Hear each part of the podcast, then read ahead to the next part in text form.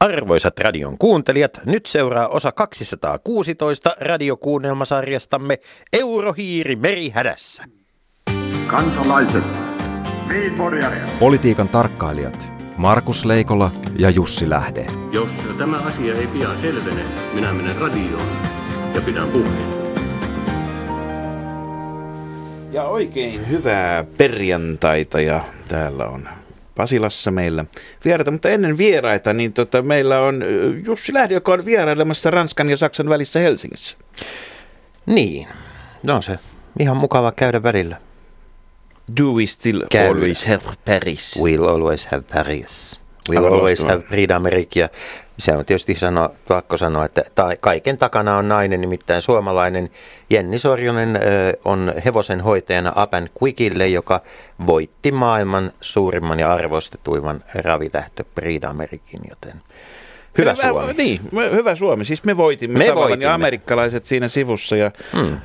ranskalaiset jäävät sitten järsimään sitä parankia No, se oli heidän, hevosensa, se oli heidän hevosensa, mutta, Mutta, ilman mutta tota, suomalaista tämä on siis esimerkki, niin ja suomalainen hevosenhoitaja on siis muuttanut Amerikkaan. Pitäisikö kaikkien suomalaisten muuttaa No pois, tää- jotta saataisiin Suomi nousuun? Nyt, niin, nyt osuitkin arkaan paikkaan. Ö, Elinkeinoelämän valtuuskunta EVA julkaisi eilen tällaisen tulevaisuuden tekijät-analyysin ja nyt Matti Apunen ehdottaa, että Suomeen tarvitaan valtavasti maahanmuuttajia vuosittain lisää, 34 000 nettomaahanmuuttajaa, jotta työvoima ei, ei supistuisi.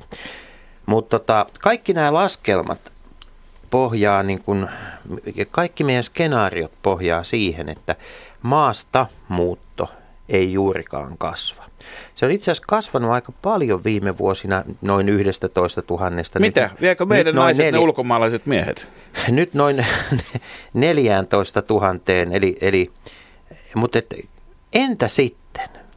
Kuinka sitten minne, hetkinen, käykään- hetkinen, hetkinen. Hei, Minne kuinka suomalaiset nyt mukaan muuttaa No, täältä Suomesta? Niin, kuinka Mitä- sitten mitä käykään, tapahtuu? jos tämä maasta muutto kasvaa? Jos se onkin yhtäkkiä 20 000, Minne? 25 000, Miksi, mi, mi- siis minne täältä jonnekin lämpimään vai jonnekin, mukaan? missä ei ole esimerkiksi lumikolaa, jossa kola tarkoittaa eihän- jotain, mikä on lasissa. Niin ei, ei meillä itse asiassa tänä talvena meillä on paremminkin, paremminkin nämä kumisaappaat. Mm. Niin. Mutta, tota, mutta tämä on semmoinen asia, tällä hetkellä saattaa kuule olla niin, että Vladimir Putin ja hänen tämmöinen niin kuin, ää, niin kuin ennakoimattomuuspolitiikkansa esimerkiksi tulppaa suomalaisten muuttoa Baltiaan, suomalaisyritysten muuttoa Baltiaan. Et, Tämä on niin vaan asia mennään- tästä mennään vielä- maastamuutosta, niin enemmän kuin maahanmuutosta, Suomessa pitäisi puhua maastamuutosta. Mutta puhutaan Mitä hetkinen voi siitä, mitä tapahtua? numeroiden takana on. 34 000 nettomaahanmuutta, niin. maahanmuuttajaa, niin paljonko sinne silloin, paljon, paljon meillä tällä hetkellä sitten lähtee ja paljon tulee? No tämä tarkoittaa tämä pitäisi olla se sitä, tavoite. että no, tällä hetkellä mukaan. niin kuin nettomaahanmuutto on noin 18 000. Joo, ja se pitää sisällä montako lähtiä ja montako tulee. Ö, 14 000 lähtee, jolloin sitten 32 000 tulee. Mutta se 14 000 on aika paljon. Niin on. Ja 32 000, no se nyt ei ole edes Riihimäki. Mutta se mikä on mielenkiintoista on se, että e- ensimmäisen vuoden aikana puolet maahanmuuttajista työllistyy. Eli maahanmuuttajien työllistyminen on itse asiassa niin kuin tiettyjä suomalaisia ryhmiä huomattavasti helpompi. Työllistyykö puolet myös niistä suomalaisista, jotka lähtee, vai onko tämä edelleen kotirouvavientiä Saksaan niin kuin joskus 60-luvulla? Tämä on asia, jota Suomen pitäisi ruveta tutkimaan. Pitäisi ruveta myös tutkimaan sitä, että miksi täällä ei haluta olla. Kyllä, mutta on, on, on, kun Saksa tuli tuossa mainittua, niin, niin Saksa on ollut myöskin tällä viikolla esillä. Ja Putinkin tuli mainittua, kuinka ollakaan. Ja Putin ja Saksaan liittyvät Mitä, yhteen. mistä, me, mistä me puhuimme, Markus, silloin, kun ei ollut Putinia? Öö, me emme puhuneet mistään, koska me olemme suomettuneita. Niin, totta. Mutta, mutta tuota, nämä liittyvät tietysti sillä lailla yhteen, että, että Volodyahan on viettänyt ammatillisen uransa, uransa eräät kiinnostumista vuosista DDRssä. Mm-hmm. Ja, ja siitä seuraa, että hänen hyvä ystävänsä äh, Sergei Naryskin, joka hyvä ystävyys näkyy muun muassa siinä, että Sergei Naryskin on paitsi Duuman puhemies tällä hetkellä, hän on sen lisäksi myöskin Sovcomflotin, joka siis on Venäjän kaupallinen laivastoarmeija, niin, niin sen hallituksen ja sen hän on Rosneften yhtiön, joka on, on siis ö, bensafirma ja öljyfirma. Eikö Hän on sen sen hallituksen Eero jäsen. Heinäluoma hoitaisi kaikki nämä, niin kuin, äh, nämä tota, suomalaiset... äh, Sekä Fortumin va- että kaikki Neste nämä ja- hallituksen jäsenet Niin. yksin. Niin. Eikö se olisi paljon Olis, helpompaa? olis. Se- Tarvitsisi korottaa vain yhden hengen palkkia. Ja meillä, meillä on valmis malli olemassa Niin. niin. Venäjältä tähän, miten tämä käy. Mutta tota, Sergei Naryskin joka tapauksessa on ehdottanut, että, että tuota, pitäisi Duuman ulkoasian äh, valiokunnan tutkia sitä, että eikö olisi syytä tuomita Länsi-Saksan ö, ima, se, että Länsi-Saksa imaisi DDRn itsensä parikymmentä vuotta sitten laittomana toimenpiteenä. Laiton toimenpide. Ja nyt herra Nariskinilla on nimittäin erinomaisen hyvät edellytykset kyllä kysyä tätä, koska Uh. hän on toiminut histo- Venäjän historiatotuuskomission puheenjohtajana. Niin, niin tuossa huh, uh, huh. historiakomissio nyt perustettiin 2009 tämä totuuskomissio. Siinä oli viisi historioitsijaa ja pari KGB ja pari armeijan jäsentä ja sitten Nariskin puheenjohtaja. Mutta Eikö hyvä ta- kokoonpano On, on. Totuuden selvittämiseen, koska KGB-miehet Niin. on Heillä on se ammattitaito, miten se totuus saadaan irti oloissa kuin oloissa ihmisestä. Ja historioitsijat voi sitten täydentää faktoilla tarvittaessa. Eli, eli, eli tuota, palautetaan, palautetaan raja keskelle Saksaa. No aloitetaan siitä. Mitä, niin, aloitetaan siitä. Mitä siitä seuraa? Mitä sen jälkeen tulee? No kyllä. mun- Suomessa pitäisi ainakin nämä TULn seurat, eikö niin, palauttaa niin kuin urheilupuolella, että työväenurheiluliitto takaisin. Eri, kyllä, ja sitten myös toisinpäin, siis tarpeet raja Pohjois- ja Etelä-Korean välillä pitäisi poistaa. Se on noista paitsi vaarallinenkin paikka. Se on, se on ehdottomasti. Tästä mä oon muuten samaa mieltä sinun kanssasi. En mä tiedä, mitä mieltä Nar- Naryskin sitten on, mutta Ja, ja totta, kyllähän tässä, jos nyt lähdetään katsomaan historiallisia vääryyksiä, niin, niin ei meidän kyllä Suomen ja Ruotsin tonne- välinen raja, niin mä, olisin, väl, mä olisin, haluaisin välittömästi poistaa. Mä, olin, mä, ajattelin, mä ajattelin puhua tuosta tota Rajajoen ja, ja tuota Petsamon asioista tässä yhteydessä, mutta poistetaan molemmat saman tien. Niin. Sekä Torniojokiraja että se on tasapuolista, että, että itäraja että länsiraja. Siis kumpikin on täysin keinotekoisia historian vääristymiä. Hetkinen siis, Markus, tuollaista, Liistä- tuollaista suursuomiajattelua minä en ole koskaan kuullut. Se, se on hyvin loogista. Siis Russia, Rus juurihan tulee Ruuslagenista eli Ruotsista Kyllä. alun perin. Joten on vain loogista, että liitetään koko Russin alue takaisin Ruotsiin. Sulla saattaa olla pointti, mutta mä luulen, että tässä ei nyt ihan päästä duumasta toimeen. Jos ei päästä Duumasta toiseen, niin, niin, niin tota, otetaan jonkinnäköinen vapaa vuoro vai pitäisikö ottaa vapaa vuori? Niin, nyt tota, kannatusmittaus. Tai siis, mm, niin siis tämähän on vähän, tämä vaikuttaa vähän niin kuin tämmöistä raadon mittaukselta. Siis, Puh- Yhdellä vai kahdella aalla? no, se jääköön nyt korva, kuulijan korvain väliin se, se, että kuinka monta aata tässä on, mutta nyt, nyt siis eh, Ylen, Ylen kannatusmittauksessa on mielestäni täydellinen harha. Mä en ollenkaan usko, että yhdenkään puolueen kannatus on noussut. Nyt on kyse vaan siitä, että joidenkin kannatus on kenties laskenut enemmän kuin toisten. Eli sun mielestä se, että päädytään 100 prosenttiin yhteissummana, niin se on virheellinen Se on fakta, aina virhe. pitää panna totuuskomission uudelleen Ihan ehdottomasti. Meillä on vielä tässä kansantalousosuuden keskustelussa, jossa asioiden summa voi olla ihan mitä hyvänsä. Mut, mutta tota perusteles nyt vähän, että me, No siis ihan, oike, ihan oikeasti siis että, että nyt, nyt nämä niin kuin uusimmat luvut siis, nämä kertoo, että ensinnäkin keskustan kannatus on hieman laskenut, sitten kokoomuksen kannatus on laskenut aika reippaasti, mutta tota, onko oikeasti syytä olettaa, että SDPn tai perussuomalaisten kannatus olisi todellisuudessa noussut? Tänä- Hetkinen, eikö, tänä eikö, aikana? eikö SDPn kannatus lähtenyt nousemaan sillä, heti, kun puolue sitten Reijo Paananen lähti Kiinaan? Tota, jos siitä on kyse, niin mä luulen, että, että me saadaan valtavasti kuvia Kiinan muurilta, jossa on hymyilevä Paananen tässä vielä ennen vaaleja. Facebook ja Twitteri turvoksissaan semmoisia, jos, jos se tähän auttaa, mutta, mutta tota, kyllä tämä iso, iso uutinen on tietysti tämä Jan Vapaavuoren mahdollinen lähtö Euroopan, Eurooppaan, koska tota niin, se, että Vapaavuori on ollut siellä pankolla, niin se on hillinnyt tätä kokoomuksen sisäistä konserva- sisällä muhivaa konservatiivihämmennystä. Vapaavuori on ollut vähän takuumiehenä kuitenkin siellä. Ja kaikki on ikään kuin ajatellut, että tästä nyt, että hän on hyvä häviäjä, eikö niin? Niin ja sit Mutta joudutaanko myös me niin, palaamaan, että- niihin, joudutaanko niin, että- palaamaan näihin kesän tunnelmiin, joudutaanko me arvioimaan se uudestaan ja ennen kaikkea, onko tässä muita tulkintoja kuin, että laiva uppoaja on aika sanoa adios? En mä tiedä, mä luulen, että aika monelle siis maakuntien kokoomuslaisille tämä on ollut kuitenkin sillä tavalla siedettävä tilanne, että on ajateltu, että Stub hoitaa niin kuin – kansainväliset asiat ja Janne hoitaa kotimaan ja neuvottelut niin kuin hallituskumppaneiden Mä muistan kanssa. yhden tämmöisen kokoomuslaisen tilanteen tuosta muutaman kymmenen vuoden takaa, jossa eräs ihan presidenttiehdokkaaksikin asti mm. henkilö sanoi, että hän hoitaa eustamisen ja Olli-Pekka sitten ne asiat. Niin onko tässä ollut vähän sama juttu? Että No ehkä ei, ja- ei, samassa, ei, samassa, ei samassa mittakaavassa, vaan tässä on, mutta tämä on ollut ehkä oikeasti semmoinen, mitä kokoomus, siis onko tämä, onko tämä muna vai kana siis? Onko, onko Vapaavuoren lähtö, tässä on nyt liikaa kukkoiltu, se on se ongelma. mutta näin ollen siirrymme kukoista ja Gallian kukoista käsittelemään paljon isompia koko Euroopan asioita. Kansalaiset. Niin, Politiikan tarkkailijat Markus Leikola ja Jussi Lähde. Jos tämä asia ei pian selvene, minä menen radioon ja pidän puheen.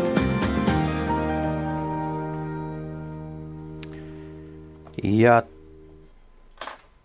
tervetuloa Aalto-yliopiston kansainvälisen taloustieteen professori Pertti Haaparanta ja Aki Kangasharju, tutkimusjohtaja Nordea Pankista. Kiitoksia. Kiitos. Huomenta.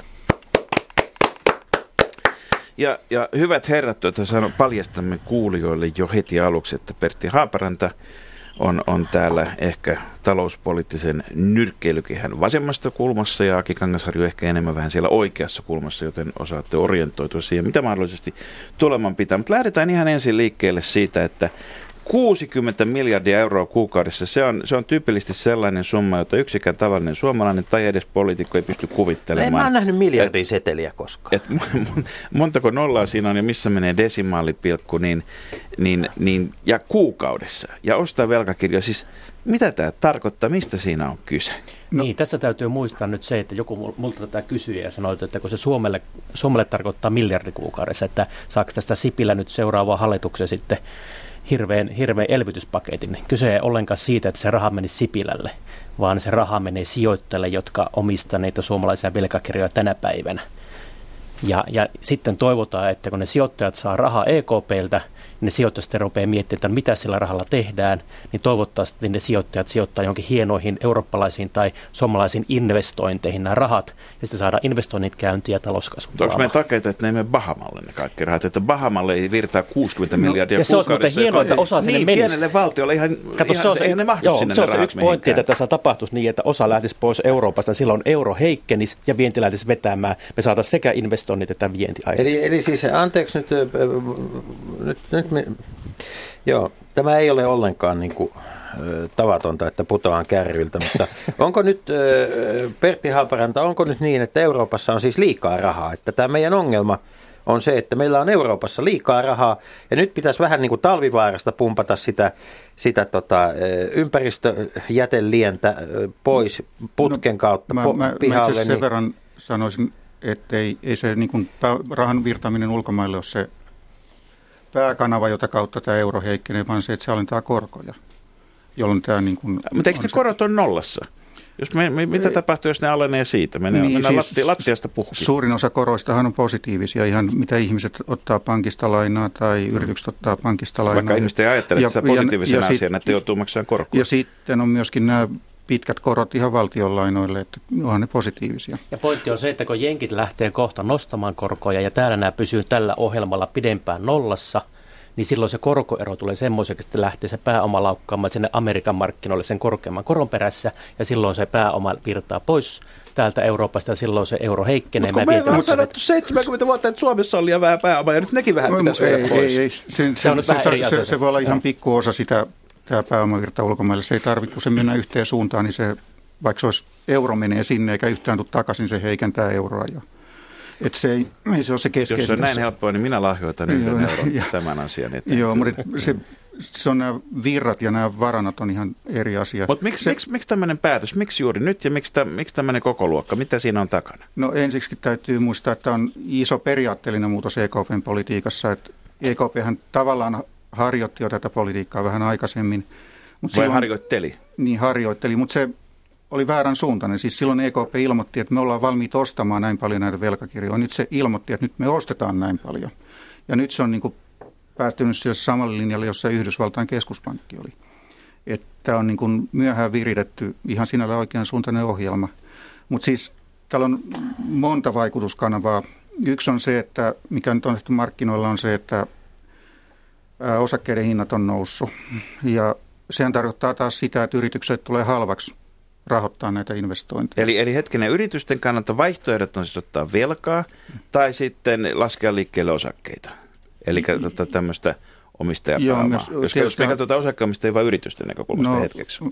Tota, Ja nämä kaksi, ja nämä kaksi yhteensä muodostaa sen varallisuuden, jolla yritykset sitten operoivat. mutta toki myös nämä... Eli pääoman. Kyllä pitkän velan korotkin yrityksille tietysti tulee laskemaan tässä, mutta se ajatus on kuitenkin se, että tämä tavallaan rahoitus suhteessa esimerkiksi pääomatavaroiden hintaan tulee nyt, tai rahoitus tulee halvemmaksi suhteessa pääomatavaroiden hintaan. Me kutsutaan tällaista Topinin kuuksi, jos halutaan yksi kenssiläinen nimi tähän heti alkuun sanoa, niin se nousee ja sitä kautta tota, se on yksi kannustin investoinnille, se on sivuvaikutus tästä. Sitten tietysti tässä on se vaikutus, että jos tämä onnistuu, niin raha alkaa kiertää taloudessa ja se tulee olemaan osa ihmisten varallisuutta, joka taas sitten nostaa viime kädessä sitä kysyntää, jonka tyydyttämiseksi näitä investointeja sitten viime kädessä tehdään. Tuota, tässä jo mainittiinkin Keynesin nimi. Keynes, äh, Keynes, Keynesistä on John tullut, Maynard. Niin, John Maynard Keynes, se, ö, taloustieteilijä. Kuka, kun minusta tuntuu, että hänestä on tullut vähän niin kuin Jeesus tai joulupukki. Että molempien nimissä siis luvataan ja uhkaillaan kaikenlaisia asioita. Mitä keinsiläisyydellä, mitä te kaksi keinsiläisyydellä tarkoitatte? Ää, käydään tämä nyt ihan ensin, ensin läpi. Ja onko tässä nyt kyse keinsiläisyydestä vai jostain aivan Eli muusta? ajatuksia siis, jos jos nyt on yleensä, yleensä kai sillä ymmärretään sitä, että, että huonoina aikoina pitää julkisen vallan panna rahaa likoon, jotta tasoitetaan suhdanteita ja hyvin aikoina toisinpäin. Mutta onko tämä näin yksinkertainen? Se on Tähän- näin. Kyllä. No joo, se on se karkea, mutta onhan tässä... Tämä on nyky- se, eikö tämä ole se historiallinen tulkinta keinsiläisyydestä? Keyneshän on kauan sitten jo kuollut. Kyllä, että se on historian 46. On, mutta siis se, mistä nyt tässä erityisessä tilanteessa on kyse, on tämä Keynesin ajatus tästä likviditeettiloukusta. Että tämä kysynnän säästäminen on niin isoa tällä hetkellä, että korot on painunut nollaa ja, ja tuota, ihmiset sitten vaan panee sukan varteen rahansa eikä uskalla kuluttaa, kun ei taloudessa mikään toimi. Ja tämä tila on tämmöinen, näyttää nyt hyvin pitkältä ja se vaatii erityistoimia. Eikö ei- meillä poliittisella puolella hirveän määrä myös toisenlaisia signaaleja, että pitää leikata lisää eikä, eikä kuluttaa? Ja siis... siinä tulee tämä yksi kensiläisyyden olemus, että se kensiläisyys on tätä lyhyen aikavälin suhdanteiden tasaamista. Ja nämä, jotka, ja, ja me, jotka puhumme siitä, että pitäisi leikata, me katsotaan asioita vähän pidemmällä aikavälillä sillä tavalla, että pysyy, se velka pysyy meillä kurissa ja me saamme rakenteellisella uudistuksella ja julkisen sektorin suitsimisella sellainen, sellaisen ympäristön ää, terveelle yksityisen sektorin ää, tämmöisellä yritystoiminnalla, että tulee aidosti kannattavaksi tämä talouden pyörittäminen ja yksityiset investoinnit ja sitä kautta talouskasvu. No itse asiassa tämä nykyinen tilanne on juuri sellainen, että josta Keynes sanoi, että tämä voi olla hyvin pitkäaikainen tasapaino ja tila. Se ei ole pelkästään lyhyttä aikaväliä tämä likviditeettiloukku. Mutta ja Keynesin ajatus oli, ja olen sen verran lukenut Keynesia minäkin joskus, enkä vaan Keynesiläisyyttä, oli, että siitä tilasta täytyy päästä irti ennen kuin mikään normaali talousoppi edes pätee. Ja nyt jos katsotaan tilanteita, niin tällaisessa tilanteessa, jos nyt yhtäkkiä esimerkiksi lisätään työvoiman tarjontaa, niin se vaan lisää näitä deflaatiopaineita. Ja sitä kautta edelleen pitää kysyntää alhaisena ja Ja sitä deflaatio kautta tarkoittaa sitä, että rahan arvo ei alene, vaan päinvastoin, että, nousee. että tota, koska nousee ja, ja kaikki odottaa, että hinnat laskevat ja kukaan ei osta mitään, koska ensi viikolla kaikki on halvempaa. Niin, juuri niin. Ja tämä on se ongelma. Ja tämä on epäterve tilanne, josta periaatteessa pitäisi päästä ylös. Kuinka kauan se kestää, katsotaan Yhdysvaltojakin, niin siitä meni kuitenkin kolme-neljä vuotta ennen kuin siitä alettiin päästä. Lentoyhtiöt ja tietokonekauppiat, älkää luvatko mitään halvemmalla ensi viikolla. Nostakaa hintoja heti. Deflaatio Ei. peikko uhkaa. No, tässä puhutaan yleisesti hintatasosta. Mutta jos tämä Yhdysvallat Ja ver- vertaus oli muuten aika hyvä Niin. tässä, koska tuota, Yhdysvaltahan elvytti vain silloin 2009. Sen jälkeen on kiristäneet hurjasti sitä kensiläistä kiristystä, ei kensiläistä elvytystä, mutta silti talous kasvaa niin kuin viimeistä päivää tällä hetkellä. Onks- ja onks- kohta nostetaan korkoja. Euroopassa ei ole yhtäkään hetkeä ollut tätä elvyttämistä ja se oli nimenomaan Hetkinen, tärkeä siis mitä, on, onko, onko käynyt sillä, että Yhdysvallat tuo kapitalismin emäpaikka on nyt sitten jotenkin tässä, mehän ajatellaan, että, Euro, että kriisi tuli, eikö niin, tämä lähti liikkeelle asuntokummasta mm. Yhdysvalloissa, box, ja sitten sen jälkeen siellä tuli kriisi ja sitten se vumps levisi Atlantin yli tsunamin tavoin tänne, ja sitten meille tuli vielä tämä Kreikkakin, ja tässä me näin piehtaroidaan. Ja samaan aikaan toisaalla, eli rapakon takana, ihan itsestään omin voimin, niin tota se Amerikka on siellä toipunut, mutta tämä ei ilmeisesti ole ihan koko kuva siitä, mitä ei, Yhdysvalloissa on tapahtunut. Ei, nimenomaan se oli tärkeää, että Yhdysvalloissa alkoi tämä voimakas rahapoliittinen elvytys, johon siis Euroopassa on päästy vasta nyt, että ollaan pääsemässä. Jos onko Obama vasemmistolaisempi kuin kaikki Euroopan johtajat yhteensä? No, ei rahapoliittinen elvytys ei ole vasemmistolaista, eikä siinä mielessä ne voida ajatella, että se on niin varsinaisesti keinsiläistä. Että niin, no, vaikka se... no, joka tapauksessa se Yhdysvaltain voimakas finanssipoliittinen elvytys ja yhdessä aloitettu rahapoliittinen elvytys oli se, jolle tämä Yhdysvaltain nousu on perustunut. Ja se on ollut. Ja Euroopassa ei ole missään vaiheessa ollut mitään muuta kuin menojen leikkauksia missään päin. Hetkinen. Mä vielä korottaisin myös muuten ihan sitäkin, että... Kyllä me 2009 Euroopassa elvytettiin kuitenkin ei, Suomea ei, myöten. Su- Suomessa oli totta, mutta ei, ei ollut missään oikein yhtään mitään. Eikä mitään sellaista vastaavaa. Ei sanoa niin, että Suomi ei ole missään tai mitään. mutta, mutta että tota, tai sanoisin Voi, kuitenkin, että tämä analogia Yhdysvaltojen tämän kriisin ja Euroopan kriisin välillä on hyvin pitkälle menevää. Että siellä se alkoi näistä köyhillä annetuista asuntoluotoista tai niiden päälle rakennetuista johdannaisinstrumenteista ja niihin liittyvistä ongelmista.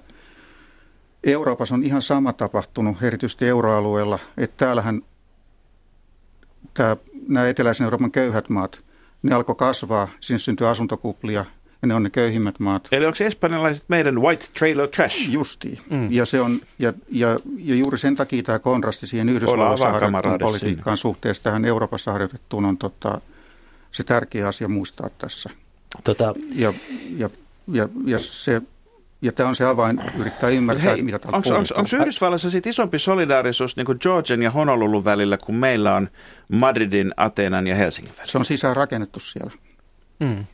Se on, koska siellä on liittovaltio, joka tasaa näitä menoja. Niin, siellä on meillä tarpeeksi liittovaltiota niin, Euroopassa. Niin, niin just näin. Mutta Aki, Aki tuota, äh, nyt, nyt me kuultiin tässä siis Pertiltä vahva todistus siitä, että Euroopassa ei ole elvytetty ollenkaan. Ja tota, eikö kuitenkin ole niin, että Suomi, siis Suomi verrattuna muihin EU-maihin on ollut sieltä niin kuin omassa politiikan teossa siellä elvyttävimmästä päästä, jos – jonkinlaisella mittarilla näitä voidaan ylipäänsä mitata, no, miten maat on no tehneet? No se vähän riippuu nyt, se, nyt meidän pitäisi tehdä semmoinen yhteinen sopimus, että mitä me elvyttämisellä tarkoitetaan. No tehdäänpä se me, nyt, koska tämä niin, on niin sekavaa, että Joo, kuka, koska sekavammaksi menee, kun vaalit puhuu lähe. elvyttämistä siinä, kun julkinen alijäämä kasvaa. Hmm. Näin. Ja, ja niin kuin meillä on nyt kahdeksan miljardia on sitä Sehän kasvaa helposti itsellä. Ei tarvitse muuta kuin toinen, parempia joo, ja toinen, ta, toinen tapa elvyttää on sitten se, että, että se vain se on elvytystä, kun me päätetään erityisesti, että nytpä me sitten laitetaan lisää rahaa johonkin niin kuin päätösperäisesti, että nyt vaikka rakennetaan tuo silta tonne noin. Ja se on sillä selvä. Ja, ja nämä, kun nämä kaksi erotetaan, niin silloin me tota, kun päätetään kummasta puhutaan, niin sieltä vähän selkeytyy. Mutta jos me sitä ensimmäistä puhutaan, niin kyllähän Suomi on elvyttänyt hurjasti, koska se kriisi oli, se shokki 2009 niin kova, niin alijäämä julkisessa taloudessa tuli isoksi. Ja sen jälkeen me ei ole sitä juurikaan pystytty pienentämään – ja siinä mielessä me ollaan elvytytty paljon. Mutta, mutta eikö, eikö meillä ole tämmöinen sisäänrakennettu automaatti, siis jos meillä on suuret ikäluokat, jotka vanhetessaan sairastaa enemmän, lääketieteen kehitys kehittyy, niin ilman, että kukaan tekee muuta, muuta kuin yrittää parantaa ja pitää ihmisiä hengissä, niin julkinen sektori kasvaa jo siitäkin. Joo, kyllä. On, nimenomaan se on sitä... Siis se ei ole mikään päätös, mutta se on tämmöinen Joo. asia, että kukaan ei halua olla ensimmäisellä siellä jonossa sanomassa, että juuri minun isoäitini kohdalla pitää tämä mokoma julkisen sektorin tuhlaus lopettaa? No mutta on tässä myös se ihan automaattinen vakautus. Työttömyys kasvaa ja kaikki sosiaaliset ongelmat kasvaa ja muut, niin tämä mutta onko se samaa mieltä Akin kanssa näistä elvytyksen määritelmistä? On, ja nimenomaan elvytykseksi ei kelpaa tämä automaattinen velon nousu, koska se tulee ihan sieltä mekanismien kautta. Se pitäisi, kun taloustieteessä puhutaan elvytyksestä, se on se päätösperäinen elvytys, jossa nimenomaan tehdään päätös sitten rakentaa se silta. Tai ja, ja nyt jos me tätä päätösperäisyyttä katsotaan ja katsotaan vuotta 2009, niin kyllä Eurooppakin silloin teki päätösperäisesti elvytystoimia, niin kuin Suomikin, mutta sen jälkeen Eurooppa kokonaisuutena on ruvennut kiristämään enemmän kuin Suomi, kun taas Suomi ei ole käytännössä kiristänyt lainkaan, vaikka poliitikot toista väittävät. Suomi on kiristänyt, jos otetaan huomioon myöskin tämä verojen korotukset ja muut, että menot on pysynyt vakana tai pikkasen Jotka on päätöksiä. Niin. Joo, mutta se on hyvin vähän. Jos katsotaan tilastoja näin, niin hyvin. Itse asiassa Suomi sen 2010 jälkeen on siirtynyt hyvin paljon tähän tota, epäilyttävään suuntaan. Radio Yhdessä.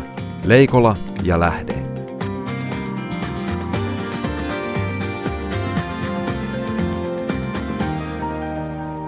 Niin rakkaat radion kuulijat, kanssamme täällä studiossa äh, yritä, yrittävät elvytyksen käsitettä elvyttää äh, Aki Kangasharju, Nordean tutkimusjohtaja ja Pertti Haaparanta Aalto-yliopiston kansainvälisen taloustieteen professori.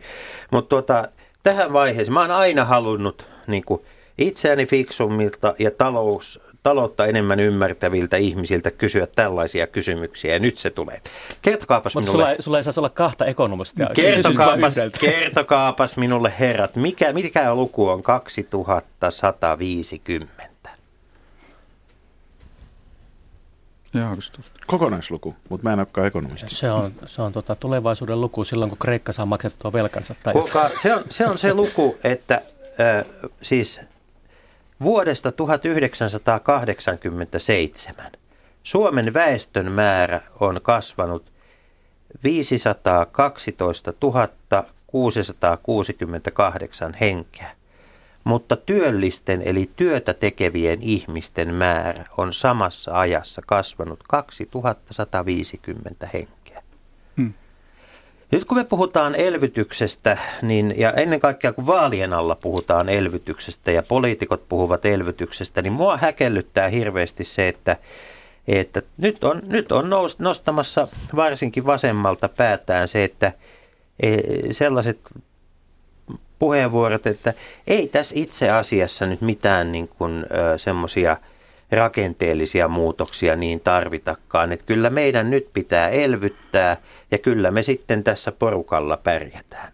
Meneekö meillä Aki sekaisin nyt siis keskustelu rakenteellisten muuto- asioiden taklaamisesta ja elvytyksestä tällä politi- politiikan kentällä? Aivan täysin. Mutta ennen kuin mä vastaan siihen tarkemmin, niin sanoisin vielä yhden luvun näihin, että jos työllisten määrä on noussut kahdella tuhannella sieltä 80-luvulta, mm. niin yksityisten, yksityisen sektorin työllisten osuus on vähentynyt.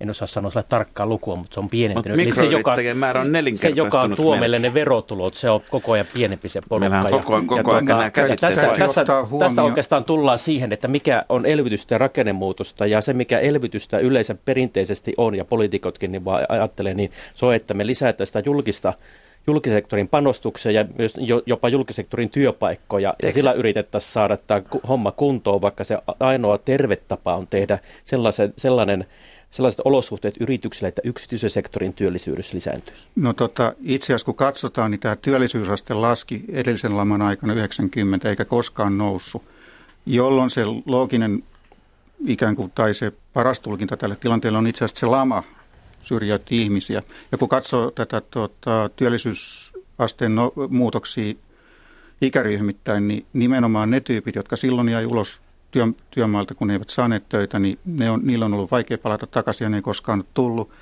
Ja nyt jos katsotaan tämän laman aikana, mä käytän termiä lama, laantuma on Eero Tuomaisen kehittämä termi, tällainen Laantuma. Totta. Kuulostaa pahasti lautumalta. laantuma. Joka tapauksessa, kehittää vielä uusiakin. mitä on ei tapahtunut, että työli, taas on työllisyysaste laskenut huomattavasti ja samaan aikaan on työvoiman tarjonta kasvoi, itse asiassa työllisten ikä, lukumäärä kas, tai työikäisten lukumäärä kasvoi ja samaan aikaan vanhojen ikäluokkien 50 työllisyysaste on noussut, jotka on syrjäyttäneet nuoria. Ja tämä porukka tulee olemaan se ongelma seuraavassa puolessa. Ja elvytyksellä nimenomaan luomalla työpaikkaa, vaikka väliaikaisia, niitä voidaan, heitä voidaan yrittää pitää työmailla. Eli ikärasismi Ja- ja- kohdistuukin sittenkin enemmän nuorempiin kuin Ja, vanhempiin. ja nimenomaan nyt on kyse myös siitä, että tota, elvytyksellä, tällä lyhytaikaisella elvytyksellä voi olla pitkän aikavälillä vaikutuksia. Nyt on entistä enemmän tutkimuksia, että tämä pitää paikkansa, jolloin on toinenkin näkökulma rakenne versus elvytys on se, että niitä ei voida erottaa toisistaan. Mm. Mutta onko meillä nyt- julkisen sektorin elvytys sit usein ollut semmoista, että joo, tehdään lyhytaikainen ratkaisu, mutta siitä tuleekin pysyvä ja vakiintunut ihan puolivahingossa, koska kerran pystyyn pantua on vaikea sitten Se on, se enää on se saada mun pelko nurin. tässä touhussa, just näin, että tota, Onko tästä edes evidenssiä, että onko näin käynyt, vai onko tämä No, se ihan mehän, heitto? koko meidän taloushistoria on täynnä sitä, että kun me joku julkinen ohjelma laittaa ylös, niin sitä ei koskaan lopeteta, vaan sitten keksitään to- korvaavia toimenpiteitä No, ja koko ajan vaan Jokaisen julkinen projektisihteerin ensimmäinen tehtävä on juuri, tämän oma takia, duuninsa. juuri tämän takia tällaiset hankkeet, jotka samalla tukee myös kansantalouden kilpailukykyä, kuin infrastruktuurin parantaminen ja muut. Ne on väliaikaisia hankkeita, joihin käytetään väliaikaisesti Niin siis, Mutta jos me Suomen. Suomen ongelmia ajatellaan, niin ei Suomen infrassa ole mitään vikaa. Se, missä on vika, on meidän kilpailukyky ja vienti, ja se me- meidän pitäisi saada niin kuin sitä yritystoimintaa tukemalla, ei niin kuin siltoja rakentaa. No otetaan nyt huomioon se, että esimerkiksi... onko, jos on- Pertti, onko, se näin, että, että meidän ongelma on kilpailukyky? Ei. Mikä se sitten on? Se on sama kuin koko Euroopan puuttuva kysyntä, koska kelle me tarjotaan. Siis mitä täl, tällä hetkellä tapahtuu Euroopassa, että kukin maa parantaa kilpailukykyään samoille markkinoille, jotka on romahtanut. Euroalueen osuus, maailman, euroalueen maiden viennin osuus koko maailman viennistä on tippunut 4 prosenttiyksikköä 2009 vuoden jälkeen. Ja suuri osa tästä vientimarkkinoiden supistamisesta johtuu pelkästään tästä kireästä talouspolitiikasta. Siitä on hyvin paljon nyt jo empiiristä näyttöä. Mutta siis Mutta meillä ei ollaanko ole... me vihdoinkin tasaamassa globaalisti? Siis afrikkalaiset saavat sen an- paikan, mikä heille kuuluu tässä maailmantaloudessa. Joo, sitä jos me jätet-. Kaikki jos- investoi hulluna Afrikkaan. Jos me tällä jätämme viimeisimmät iPhoneit ostamatta, auts, ihan hirveä vahinko Joo. kärsitään Ei, siitä. ei vaan siis Eurooppa, euroalueen poikkeus tässä. Ei missään muualla tapahtunut vastaavaa. Pohjois-Amerikan osuus maailmanviennistä on tippunut vain prosentti. Mutta tota, mikä, on, mikä on Suomen ongelma? Jos, siis Aki sanoo, eikö niin, Aki, sun mielestä se on meidän kilpailukyky. Mm. Kyllä. Ja, ja Pertti sanoo kysynnän Mä, niin, Mi- mikä kysynnän- on Suomen ongelma sitten? Onks, vai onko tämä vaan semmoista, että nyt pitää vaan niin kuin, Voidaanko me vaikuttaa siihen kysyntään? Niin, No, lailla? just puhun tästä niin. valtion roolista. Joo. Jos me halutaan esimerkiksi sitä, valtion rooli on ollut keskeinen Suomenkin kaiken näköisessä investointitoiminnassa uuteen teknologiaan, innovaatioihin. Ilman NMT-verkkoa Nokia ei olisi koskaan syntynyt. Se oli näiden valtion byrokraattia ja näiden tietoa... Ja GSM-standardi Niin. lobattiin maailmanlaajuisesti läpi. Niin, ja NMT myöskin. No mitä meidän pitäisi seuraavaksi lobata sitten, niin tota, että ainoastaan tarpeeksi vihaset linnut saa esiintyä peleissä direktiivillä? Vai, vai mikä se on se? Niin siis Suomesta puuttuu sellaiset innovaatiota edes auttavat instituutiot, joita esimerkiksi Yhdysvalloissa, jossa valtio itse asiassa on tärkeässä roolissa, joka on antanut, nämä instituutiot no siellä on? on useita tällaisia ohjelmia, joissa niin kuin valtio on antanut rahat tutkijoille niin kuin, ja ilmoittanut, että mihin suuntaan tai minkä tyyppisiä tarpeita esimerkiksi on jossain tällaisen puhtaan teknologian kehittämisessä tai muussa. Siellä ne on vu- vuositolkulla kehittämässä teknologiaa, ottamassa yhteyksiä yrityksiin ja Mutta muuta. myöskin nämä normit, tämä normit ja standardipuoli, niin kyllähän yhdysvaltalaiset sitä säätelee normit ja standardit semmoiseksi, että se tukee yhdysvaltalaiset. Vain yhdysvaltalaiset valmisteet sopivat niihin Joo, mutta normeihin. tällaista Bertin kaltaista elvytystä, se, sitä mä voin tukea. Se on ihan fine. Se mi, mi, pitääkin olla. Se, Älä hei, te olette eri olevia ekonomisteja, Joo, mutta me voidaan olla yhdessä asiassa samaa mieltä. Ja se, Mutta mä, mä vielä lisäisin siihen sen, että nyt kun me tuota, saadaan se hienosti sinne innovaatiot kehiteltyä täällä, ja sitten me perustetaan se startup. Ja siihen meillä on nyt hyvä tukea, meillä on tekeistä ja kaikilla maailman pääomarahastot. Ja sitten kun ne, tota, ne ne ajattelee suuria, ne aloittaa pienestä, mutta sitten pitää tulla se skaalausvaihe, pitäisi olla Mutta onko meillä oikeasti riittävä ja tieto sitten siinä meillä ei ole sitä toimii? sellaista verkostoa, rahastoa, yhteiskunnallista tukea, että ne suomalaiset sillä rock'n'roll Englannilla, me suomalaiset huonolla Englannilla, me ei päästä sinne. What do you mean? Niin, just näin. What do you mean, man? Niin, Mut niin, se tota, skaalaus- et ja siihen meidän pitäisi saada se skaalauksen niin kuin, semmoinen mahtava kansallinen ohjelma, ja siltä sieltä se kilpailukyky meille tulisi. Ja skaalaus ei onnistu, jollei ole markkinoilla kysyntää. Siitä on tällä hetkellä kyse. Nyt ei ole mitään kannustin tehdä Joo, innovaatiota. mutta ei me tarvitse skaalata Eurooppaan, vaan skaalataan saatana sinne Amerikkaan tai Kiinaan tai sinne Ko- Afrikkaan. ko- Kotimarkkinat on aina ollut meidän hissit, pohja. Eikö meidän hissit menekin jo Kiinaan Kyllä. nykyisellään Niin, enemmän Eläköön kone. Niin, mutta Niin. että joka tapauksessa nämä kotimarkkinat on aina ollut niin. hyvä lähde viennille. Mutta ja euro... mut, mut onko meillä aidosti, siis okei, tullaan kotimarkkinat, mutta kaikki on jankuttanut nyt 20 vuotta, että Eurooppa on kotimme. Euroopan markkinat ovat kotimarkkinat. Täällä liikkuu rajattomasti kaikki tavara. Ei, Pitääkö se paikkansa? No, No ei ollenkaan, si- sisämarkkinat ei toimi ollenkaan. ihan rajattomasti. no, siis Niin, Velat ehkä korkeampi, No, no, ei mikään Eli, muu. eli, eli siis yhtä aikaa meillä elvytetään, mutta ei tarpeeksi Euroopassa. Meillä on liittovaltio ja ylikansallisia direktiivejä, mutta ei tarpeeksi. Onko tämä Eurooppa tämmöinen, niin kuin, että tämä seisoo toinen jalka toisella puolella puolivälissä, toinen on, jalka on, haudassa täynnä kompromisseja ja joka paikassa. pensassa? Kyllä se joo, on- eikä mikään on. toimi silloin. Mutta joka tapauksessa No tosiasia on on, että politiikkaa. vuodesta 2009 lähtien Eurooppa on omalla politiikallaan tuhonnut ne omat markkinansa. Tota, mä ottaisin tähän nyt yhden näkökulman, ja se on tämä niin kuin eurooppalaisen byrokratian ja yhdysvaltalaisen byrokratian. Uskokaa tai älkää, Yhdysvalloissakin on byrokratiaa, sitä on siellä aika paljonkin. Mutta siinä on musta merkittävä ero. Jos me katsotaan esimerkiksi tätä niin kuin ympäristöystävällisen rakennusteknologian ja rakennusosaamisen kehittymistä, niin Yhdysvalloissa siis eh, kepin lisäksi käytetään myös porkkanaa. Et eh, siellä on hyvin, eh, mä otan yhden esimerkin niin kuin Arlingtonin kaupunki, joka on käytännössä siis kasvanut kiinni Washingtoniin, niin lähtökohta siellä on se, että mitä ympäristötehokkaampaa rakentaminen on, sen suuremman rakennuks, rakennuksen saat tontille rakentaa. Siis siinä on, ja siinä on tämän, tämän tyyppinen ajattelu menee niin kuin läpi amerikkalaisen ää, ja, ja, ja mitä ympäristötehokkaampaa rakentaminen on, sen nopeampaa on lupaprosessi. Ja, ja, tämän tyyppinen, ja tämä puuttuu siis Euroopasta kokonaan tämmöinen niin kuin, tällainen äh, niin kuin vipuvarsi. Onko tämä jotain sellaista, mitä meidän pitäisi Euroopassa oppia? On. Mä, olin eilen tota, asuntomarkkinaseminaarissa ja tämmöinen kalastajatorpalla 200 ihmistä ja ne, ne puhut siitä, että on se, kun siellä oli ministeristä, asuntoministeristä lähtien kävin, mä kävin siellä ja... kymmenen vuotta sitten, mä kävin siellä viisi vuotta sitten, joka vuosi Joo, ja sielläkin ne sanoi, että 40 vuotta ei ole tapahtunut yhtään mitään. Samat samat asiat, joo, niin? joo, Samat- samoja ne pyörittäisi, eikä mitään tule siis, tapahtumaan. Mä en tiedä, mutta keskimäärin ottaen Suomen tämä byrokraattiset, kun katsoo näitä Maailmanpankin kossa doing business tota, mittareita, niin Suomi on aika hyvä.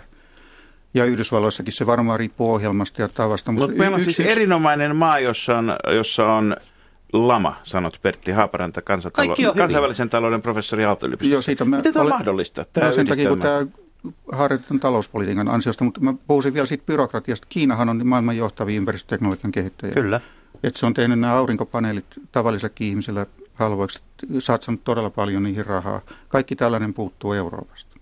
Eli siis Suomen tekes on liian pieni.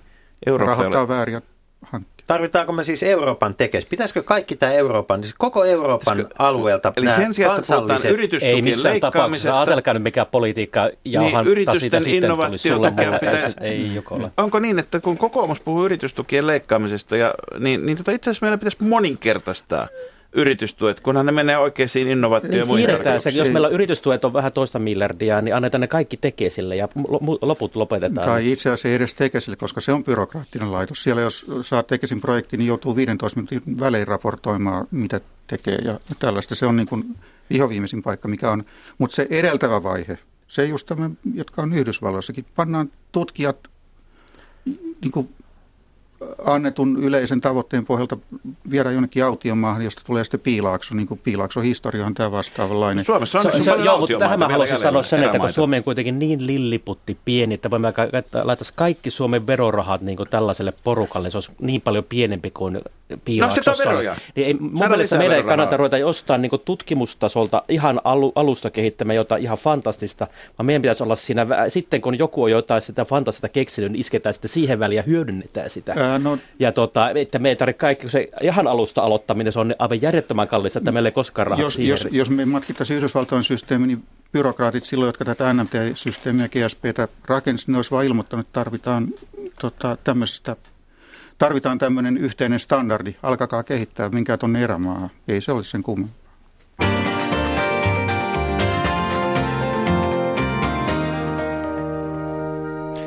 Ja tapahtui niinä päivinä, että hallitus vei kaikki yritykset ja tutkijat erämaahan ja katso, nousu tuli. Mutta nyt siirrymme maahan, jossa odotetaan todellakin uutta nousua. Eli Kreikkaan, jota ei, kun on kaksi eturivin ekonomistia paikalla, emme malta olla puhumatta muutaman sanaa myöskin Kreikasta. Ja, ja tuota, siitä, miten Kreikka nousee ilman, että Eurooppa laskee, tai Eurooppa nousee ilman, että Kreikka laskee. Tota, Onko nämä harakka tervatulla sillalla?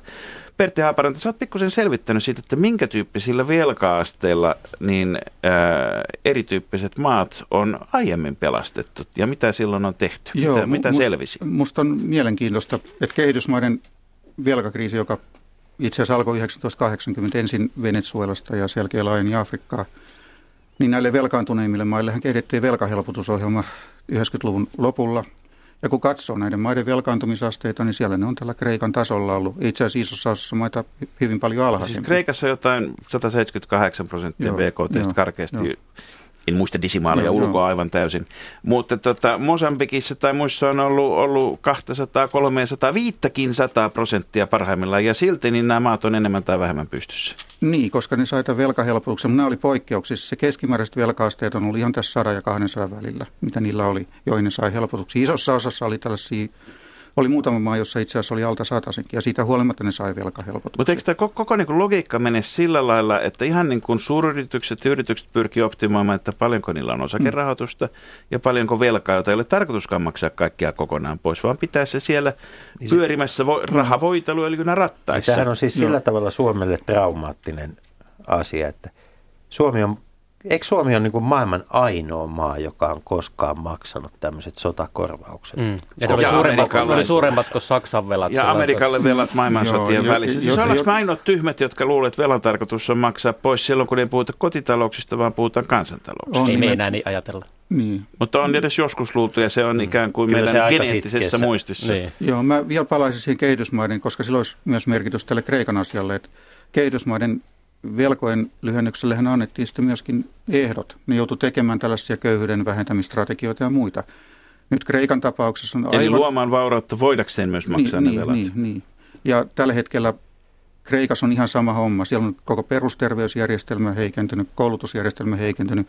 Jos ei niitä saada nopeasti kuntoon, niin on aivan selvää, että Kreikan kasvu tulee olemaan väliaikaista. Se on nytkin tällä hetkellä sitä kasvua, joka aiheutuu aina, jos maa käy sotaa ja sota loppuu, niin saadaan aivan hillittömiä kasvuprosentteja. Tässä esimerkiksi kokonaan viitataan turhaan näihin kasvuprosentteihin. Kukaan ei puhu siitä menetetystä tulosta, joka Kreikalla on. Mutta nyt Kreikassahan nyt on kaksi ongelmaa ja toinen on se, että nyt siellä on, tänään, tänään se Tsiparas rupeaa puhumaan sen euroryhmän kanssa ja mitä Tsiparas haluaa, se haluaa, että, että tota, minimipalkka palautetaan ennen kriisiä tasolle, eli kilpailukyky, kustannuskilpailukyky tuhotaan ja kaikki byrokraatit palkataan takaisin julkiselle sektorille, eli julkiset menot nostetaan takaisin taivaisiin, niin sinne sitä on neuvoteltava. Ja toinen ongelma on tämä euro, euro tota, tämä meidän yhteisvaluutta, että jos me, munkin mielestä euro, tota, Kreikan velkoja pitää leikata, mutta se ongelma on vaan siis se, että, että nyt jos me annetaan kovasti helpotuksia Kreikalle, niin mitä sitten Portugalia ja Espanjan vaaleissa tapahtuu ja mitä ne haluaa ja, ja mitä kaikissa tulevissa kriisissä ajatellaan, että, että eihän näitä velkoja tarvitse maksaa pois, kun Kreikkaan ei tarvitse. Niin velkojen anteeksianto Euroopassa ei ole ihan uusi, uusi asia.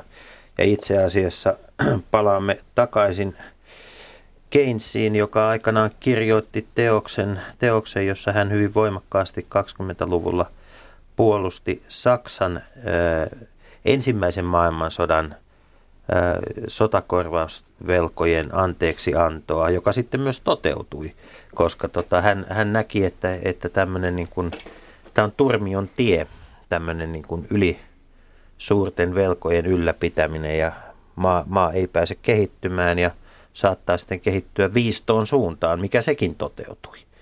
Et tota, Britannialta muuten Nyt- ei leikattu niitä velkoja ja Britannia maksoikin viimeisen ensimmäisen maailmansodan velkansa tuossa viime vuonna takaisin. Niin. Et tota, mutta et tota, onko nyt, eikö tämä vähän paradoksaalista, että Saksa, joka itse on niin kuin suurin armahdettu Euroopan niin kuin velkataakkojen historiassa, on nyt sitten sanomassa, että, että ei käy, vai onko se niin kuin Aki Kangasharju tässä sanoisi, että, että jos me nyt ollaan tässä, Eurooppa on tässä helläkätinen, niin samalla, samalla tuhotaan niin kuin mahdollisuus tulevaisuudessa itse asiassa operoida, operoida tämmöisillä Ja sitten siinä on vielä se, että jos me nyt kovasti niitä leikataan tätä velkaa, niin silloinhan ne loppuu, tippuu ne hanskat lopullisesti Kreikassa, että eihän ne tule yhtä uudistusta näin sen jälkeen. Että se pakkopaito on täyt, on aivan pakko pitää, niin kuin, että ne uudistukset jatkuu. No, jo, no, Eikö pakkopäivässä hyvä pitää yksi käsi vapaana? No, jakaskin muuten ihan siihen Kreikan ki- hintakilpailukykyyn. Niin Kreikan vientihän kasvoi samaa vauhtia kuin Saksan vauhtia. tai Saksan vienti kasvoi ennen tätä kriisiä. Vuodesta 2003 alkaen itse asiassa. Ja ajoittaa jopa nopeammin. Ja Kreikan viennin rakenne muuttui silloin monipuolisemmaksi, alkoi muuttua nopeasti. Että ei viety pelkästään fetajuustoa ja, ja turismia.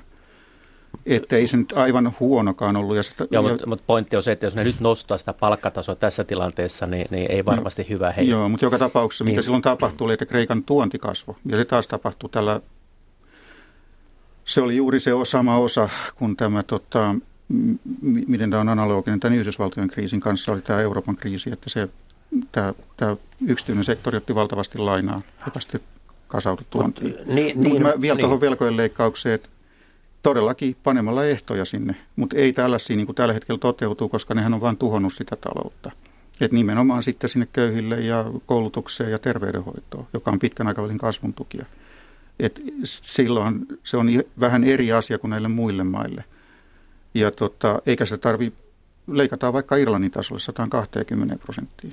Ja voidaan tehdä ihan tällainen, että laina-aikoja pidentämällä ja panemalla Eli, eli tästä on niin kuin tie ulos, joka on sekä Euroopalle että Kreikalle mahdollinen mm. myönteinen ja suosio. Joo, se vaan vaatii se, että Tsiparas vaihtaa mielipidettä eikä, eikä niin kuin vaadi niitä, mitä se nyt on ennen tässä vaalitaistossa vaatinut. Minulla on teoria. Oletteko nähneet Medvedevia vähän aikaa julkisuudessa? Ei ole, ei ole, sitten, ei ole vähän Oletko aikaa huomannut yhdennäköisyyden Tsiparasin kanssa? Mutta tota, eh, totta, kai me voidaan, totta, kai, totta kai me voidaan siis, mehän voidaan tehdä monenlaisia asioita. Musta olisi kaikkein järkevintä, että olympialaiset palautettaisiin Kreikkaan pysyvästi. Se, olisi, se olisi aivan loistava asia mm. koko Mä Euroopan luulen, että kukaan ei kannalta. halua, että niitä laittaa ainakaan Sotsiin pysyvästi.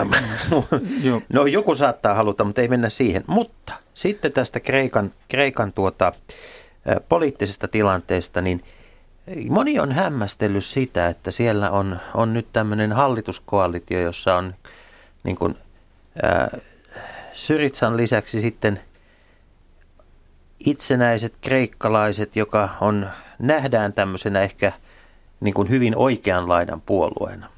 Mutta nyt tuntuu, että koko Eurooppa on mennyt siihen. Esimerkiksi Front Nationalin kasvu, kannatuksen kasvu Ranskassa on perustunut siihen, että Marie Le Pen otti 70-luvun Ranskan kommunistisen puolueen talousohjelman, pulttasi sen kiinni isänsä perintöön ja, ja sai sillä niin kuin Pohjois-Ranskan ää, sieltä ka- rakennettua ison kannatuksen omalle puolueelleen. Hiilikaivostaantuma-alue. Ja, ja tuota, tämä sama mun mielestä, niin kuin, että et ei ole olemassa viivaa, jossa toisessa laidassa on äärioikea ja toisessa äärivasen, vaan se on ympyrä. Mm. Et kun tarpeeksi pitkälle mennään, niin ympäri käydään ja yhteen tullaan. Mitä tämä, mitä tämä kehitys voi tarkoittaa koko eurooppalaisen politiikan kannalta? Mitä tulee tapahtua esimerkiksi Espanjan vaaleissa? Espanjassa kaikenlaisella tietämättömyydellä, mitä on, niin mä en ole huomannut, että siellä olisi mitään tällaista äärioikeistolaispuoluetta vielä ollut näkö. Siellä on pieniä traumoja sen kanssa, Niin. jos Mut-. No, Mä Kreikassakin pitäisi olla. Mutta mä palaisin ehkä siihen Kreikan omituisuuteen sitäkin kautta tai erityisyyteen, että tässä pitää ottaa huomioon, että kun nyt puhutaan siitä, että Kreikan pitää noudattaa sopimuksia, niin itse asiassa tämä Troikkahan rikkoi ne heti kättelyssä, nämä sopimukset. Sillä, että ne tähän ensimmäiseen Kreikan niin sanottuun elvytyspakettiin tai velanhoitopakettiin kuuluu myöskin tämä ikään kuin arvio siitä, mitä tulee tapahtumaan, jos Kreikka sitä noudattaa ja siinä Kreikan kasvu vähän supistuisi, mutta pysyisi positiivisena. Kreikan julkiset menot jatkaisivat hidasta kasvua, sen jälkeen vähän kuluttua taittuisivat. Ja tämä oli osa sitä sopimusta, jolla se Kreikalle ja meille kaikille myytiin. Mutta eikö aina sillä lailla, että kun tulee ensimmäinen shokki, niin halutaan uskoa, että ei tästä nyt, että tämä on sittenkin tilapäistä ja väliaikaista. Ja ne ensimmäiset arviot, ihmisen psykologia on sellainen, että ei haluta ajatella, että tämä on lopun alkua tai vielä pahempaa No, seuraa. Ja eihän tässä Kreikassa, eihän sitä tiedä, ja eihän Kreikkakaan ole sitä ohjelmaa noudattanut niin päivääkään, että koko ajan, heti hän rupesi luibailemaan. Vieläkään ei ole sitä 50 miljardin yksityistämisohjelmasta toteutettu kuin 10 prosenttia. Mutta Aki, eikö se Se on rehellisyyden Kreik- nimissä ole sillä lailla, että eihän voi, jos ei ole ostajaa, niin ei voi yksityistää. Niin ja sitten on aika omituista vaatia myymään Kreikka alihintaan kaikki nämä omaisuutensa. tota, Sehän on just pakko aikaan san- ajoitettu. Anteeksi, Markus, pakko sanoa, että Venäjällä se kyllä onnistuu. Joo, Yksityistäminen on valtiojohtoisesti Mut, hoidettava Et, homma. et, niin kuin tämä on hillitön Kreikalle tappio se, että ne on joutunut alihintaan nämä maksamaan sellaisessa kriisitilanteessa. Mitä Mutta tapahtuu? kaiken kaikkiaan mm. tämä, oikeastaan tämä iso kysymys, joka liittyy tähän Espanjan muuhun, on se, että kun meillä on nyt sanottu se, että okei, Espanja on ainakin jollakin lailla stabiloitunut, Irlanti ja Portugali on niin kuin jo pois vaaravyöhykkeestä, ja Kreikka on oma erikoistapauksensa, josta ei pääse tätä tartuntaa, tätä, tätä, e, tätä euro-ebolaa pääse liikkeelle mm. muualle.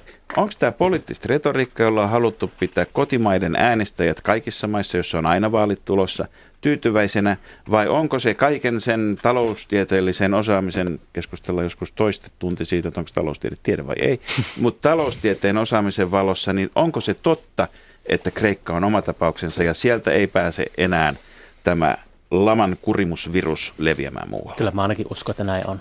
Juuri Niin. niin, kuin kuvasit. No mä sanoisin, että mä enemmänkin toivon, koska onhan tässä valitettavasti sekin mahdollista, että jos ei tästä laantumasta päästä eroon Euroopassa, niin tota, Ranska ja sitten Italia rupeaa olemaan Mm. tulilinjalla. Se vaara tietysti on. Mm. Mitä tapahtuu, jos Kreikka eroaa tai erotetaan euroalueesta? No Kreikka menee sekaisin, jos tällä, tällä, tänä vuonna... Mitä Kreik- tapahtuu euroalueelle? Mitä tapahtuu Suomelle? Kukaan ei tiedä. Niin, mutta ei, ei mitään ihan hirveän kamalaa, mutta ehkä se Eu- Euroopan kasvu, se elpyminen, joka nyt on näköpiirissä ja menossa, niin se, siihen jonkunlainen särö tulisi, mutta ei mitään semmoista katastrofia ei tulisi. Niin, se on kaikki sijoittajista kiinni. Eli, eli me joudumme edelleenkin elämään, siis hyväksymään se, että me elämme maailmassa, jossa asioilla ja teoilla on sekä symbolista arvoa että merkitystä, jossa vaalit on tulossa, jota varten tarvitaan kotiyleisölle poliittista retoriikkaa, mutta jossa samaan aikaan nämä asiat vaikuttaa reaalitalouteen ja ihmisten elämään, ja kreikkalaisille kysymys siitä, että korotetaanko palkkoja tasolla, jolla voi elää, on ihan todellisuutta. Ja nämä pitää vain hyväksyä nämä eri Joo. ulottuvuudet yhtä aikaa, ja mielellään keskustella niistä kahdessa peräkkäisessä virkkeessä, eikä samassa. Niin, kiitoksia Aki Kangasharju, Nordean tutkimusjohtaja ja, ja tuota, Pertti Haaparanta Aalto-yliopiston kansainvälisen taloustieteen professori. Tähän ihan viimeiseen, viimeiseksi mä pyytäisin teiltä molemmilta napakan semmoisen ohjeen Suomen seuraavan hallituksen hallitusohjelmalle. Mitä teidän mielestänne Suomessa tulisi seuraavan hallituksen hallitusohjelmassa lukea? Tämä on helppo juttu.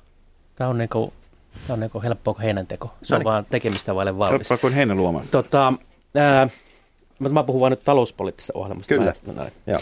Kolme asiaa. Yksi on julkinen sektori, sekä tasoa pienemmäksi että tuottavuutta ylös, eli sote-ratkaisu ihan uusiin, uusiin puihin, sehän on nyt ihan katastrofi. Toinen on tota, meidän kilpailukyky kuntoon ja teollinen perusta kuntoon, jossa tarvitaan sekä työn tarjontaa, mutta myös niitä innovaatioita ja sitä skaalaamista maailmalla ja, ja, tota, ja tätä kasvun tukea. Toinen. Ja kolmas on se, että kun nämä kaksi tekijää vaikuttaa meidän nykytilanteeseen niin hitaasti, että me ei saada sitä vientiä kasvua, me tarvitaan nopeasti, nopea lääke. Ja mikä on nopeampi lääke kuin devalvaatio, ja nyt kun me ei voida ulkoista devalvaatiota tehdä, meidän pitää tehdä sisäinen devalvaatio. Työvoimakustannukset alas ja sitä kompensoimaan tuloverojen alle, että jokaiselle jää kukkaroon vähän enemmän rahaa, että saadaan sekä sisämarkkinat pyörimään siis Suomessa, kotimarkkinat, mutta myöskin vienti vetämään paremmalla kustannuskilpailukyvyllä, niin sitten se lähtee. Mitä, mitkä ovat sitten Haaparannan lääkkeet?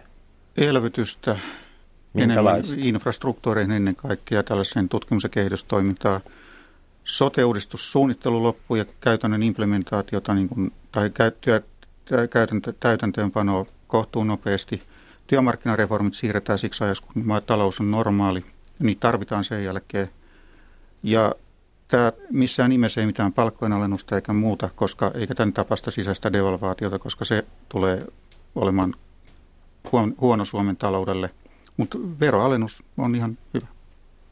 Kiitoksia hyvät herrat. Tämä Kiitoksia. kuulostaa paljon yksinkertaisemmalta kuin Voisitteko, seuraavien voisitteko muodostaa hallituksen? Niin, Mikä siinä? Siis, siis, Jos Kreikassa, niin me kun, sanoin, että kuulostaa yksinkertaisemmalta kuin mitä tulemme seuraavien lähikuukausien aikana kuulemaan. Kyllä. Mutta ilahduttavaa näin. Ja, ja, ja tuota, ensi viikolla puhumme kyllä näistä hinnoista, nimittäin ruoan hinnasta. Nostamme ruoan pöydälle. No, tota, ja katso, ja mutta teemme sen hyvien pöytätapojen puitteissa. Ruoka, ruoka niin, ruoan hinta, kauppojen kilpailu on meillä ajana ensi kerralla, mutta ennen sitä Jussi, sinä olet lähdössä Saksaan.